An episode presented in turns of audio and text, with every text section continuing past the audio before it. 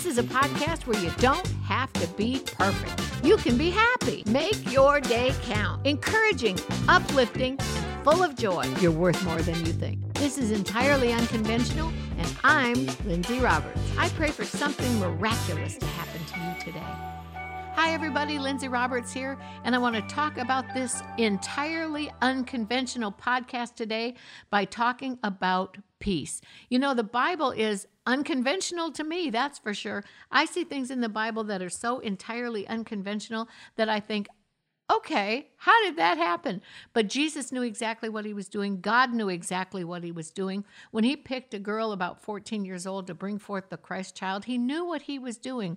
When he took spit on the ground, he spit and took the clay on the ground, made it into kind of a mud pie, put it on a man's eyes. The man was healed. That's unconventional, but Jesus knew what he was doing. And I believe there are so many things in the Bible that are entirely unconventional. But you know what? If it works, it works. So today I want to talk to you about perfect peace. Isaiah 26 3 says, God will keep you in perfect peace, whose mind, wow, peace of mind, perfect peace, whose mind is stayed on him. Interesting word there, stayed, S T A Y E D, or fixed, F I X E D. The Bible describes it, if you look it up like in Strong's Concordance, it means leaning. God will keep you in perfect peace when you lean your mind on Him. Now, we can talk about my thoughts running away with them and my mind just being all confused and befuddled, but the Bible says we can have the mind of Christ. Now, the ability to tap into the mind of Christ through prayer is lovely, but do we do it in every situation? And if we don't do it in every situation, and all of a sudden something hits us like the proverbial, you know, out of left field thing, what do you do to bring your mind back to the center point so it can be stayed or fixed or leaning on Christ? That perfect peace to me, Lindsay Roberts, is when I give my thoughts over to God. Now, listen, I can see, like right now, as I'm getting ready to say this, I have like a visual in my brain of seeing my thoughts literally with legs attached to them running away. My thoughts can run away very quickly. I happen to be a thinker, um, a ponderer. I like to process things. But I'll tell you what, sometimes the more I think and process, the more those thoughts can run away with me. But the Bible says very clearly, Isaiah 26 3, God will keep you in perfect peace, whose mind is leaning on Him, whose mind. That's part of your soul realm, your mind, your will, your emotions.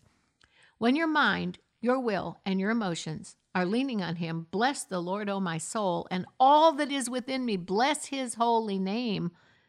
Bless the Lord, O my soul, and forget not his benefits. What are the benefits? That Psalm 103, 1 through 5. The benefits are he heals all my diseases, the Bible says. He forgives my sins. He redeems my life from destruction, crowns me with loving kindness and tender mercies, and satisfies my soul with such good things that my youth is renewed like eagles. All right, how do we get that realm, the mind, the will, and the emotions, the soul realm, to line up with the Word of God? I want to read you something that I have been studying that I thought was pretty interesting from a place called BRM, BRM Institute. Now, BRM Institute is a business institute about incorporating this is this is the Lindsay Roberts translation. I hope I can say it properly, but the way I was reading it was sort of tools of the trade, things that will um, be invested into different people to create a positive response. When you're looking at business plans, sometimes you look at financial plans. I, I like that. That's a great idea. Finance was part of my major in college. I, I think that's great. Um, when you look at the different things, I was a, a business, I had a double major business in pre law, and a lot of the emphasis on that in college was on finance, on numbers. And I'm a numbers kind of person. So when you think about a business plan and a business model or a business institute or even, you know, what do they call it? A mission statement. We see the purpose and the business side of it, but all of the logistics of that can be fabulous. But if people in a working environment aren't finding a way within themselves to work collectively within the unit, you have to kind of find out what is going wrong or right to make that structure work together.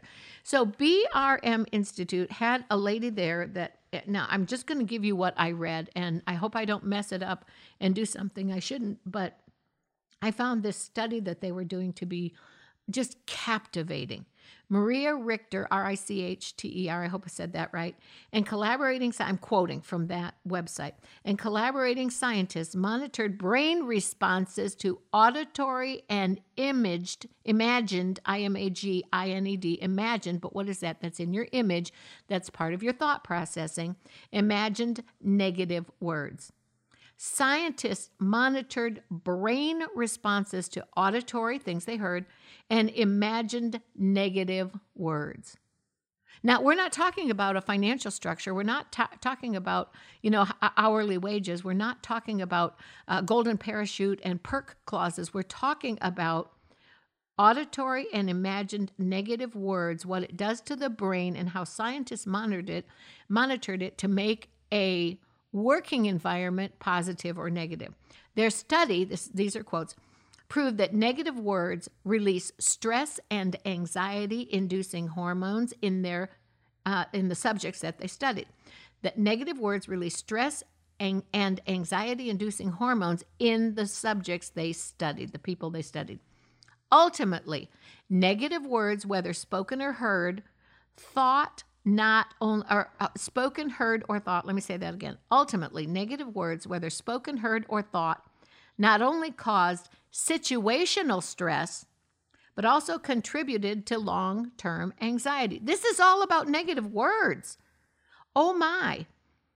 In a joint book by neuroscientist Andrew Nuremberg and Nuremberg, N E W B, in a joint book by neuroscientist Andrew Newberg and communications expert Mark Robert Waldman, they stated this quote, a single word, wow, listen to this. A single word has the power to influence the expression of genes that regulate physical and emotional stress. A single word. They said, the longer you concentrate on positive words, here we go, here we go, guys.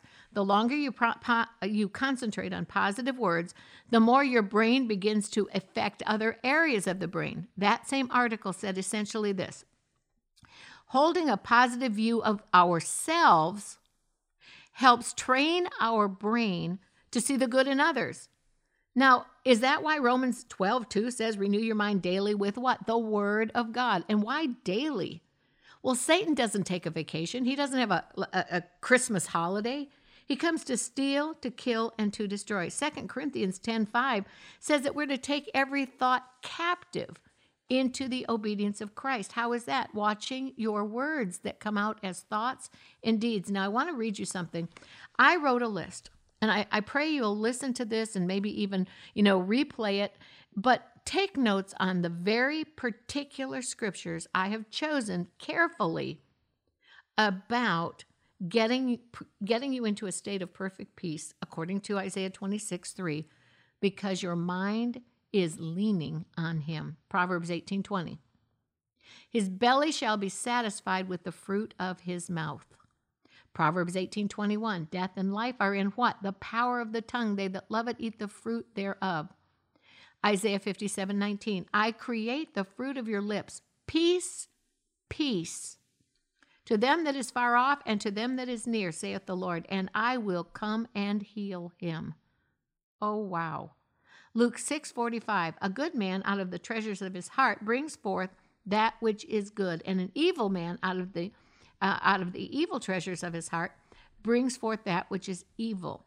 For out of the abundance of the heart the mouth speaks. What do you speak? Words. Job 22:28 Thou shalt decree a thing. Words. And establish it unto thee and the light shall and thy light shall supply i'm sorry and the light shall shall shine upon thy ways. Proverbs 18 7 ooh wow. A fool's mouth is his destruction and his lips are the snare of his what?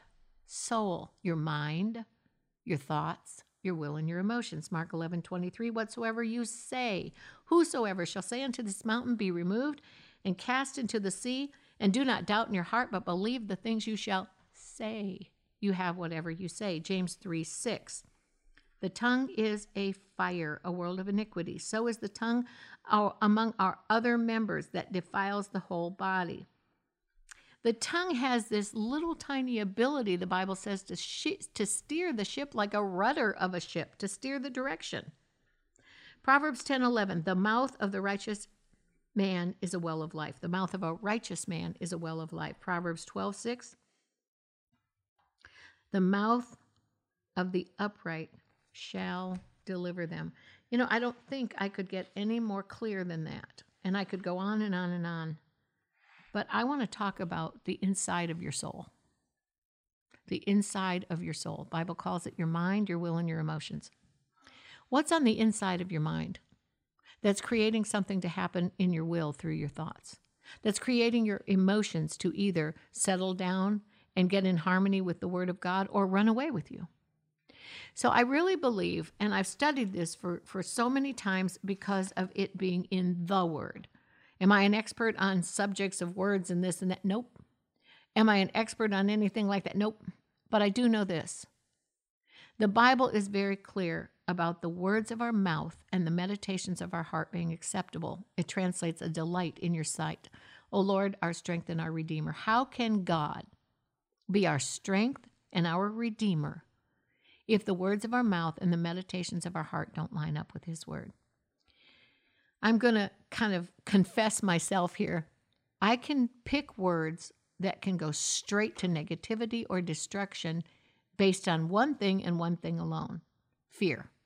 If I get into fear, sometimes I would rather just, you know, stick my hand over my mouth and make myself close my mouth rather than let words be a decree coming out of my mouth that gives Satan the privilege of taking those words and running away with them. If I don't give Satan that privilege by controlling my thoughts, which control my words, then I have the upper hand, so to speak. But the moment I let him out of my mouth, the Ruach wind of God becomes applied into his word. And it is applied into our work, it, words. It's the breath of life. It's the empowering breath the Bible talks about the anointing of God. When we speak His words and His breath comes out of our mouth through His words, those words, the Bible says, are empowered to prosper. They're blessed.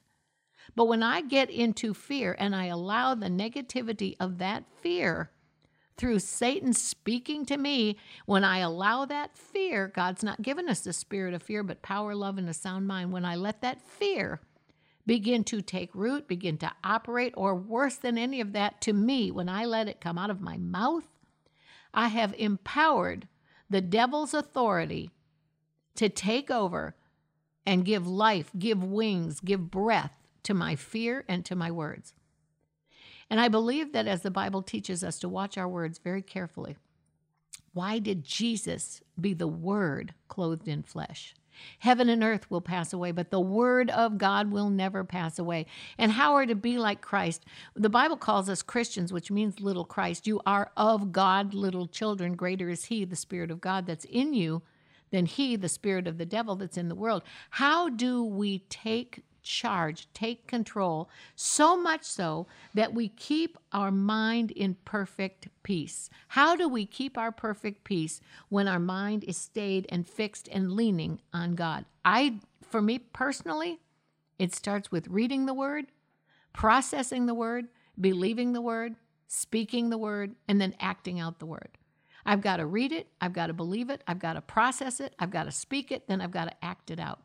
In doing that, I have what I consider to be a more powerful opportunity to control the environment. But when I allow the environment to control me, and all of a sudden fear sets in. Look what I saw. Look what just happened. Look what the newspaper said. Look what the TV said. Look what's going on in the world. Look at the price of gasoline. Look, look. What happens?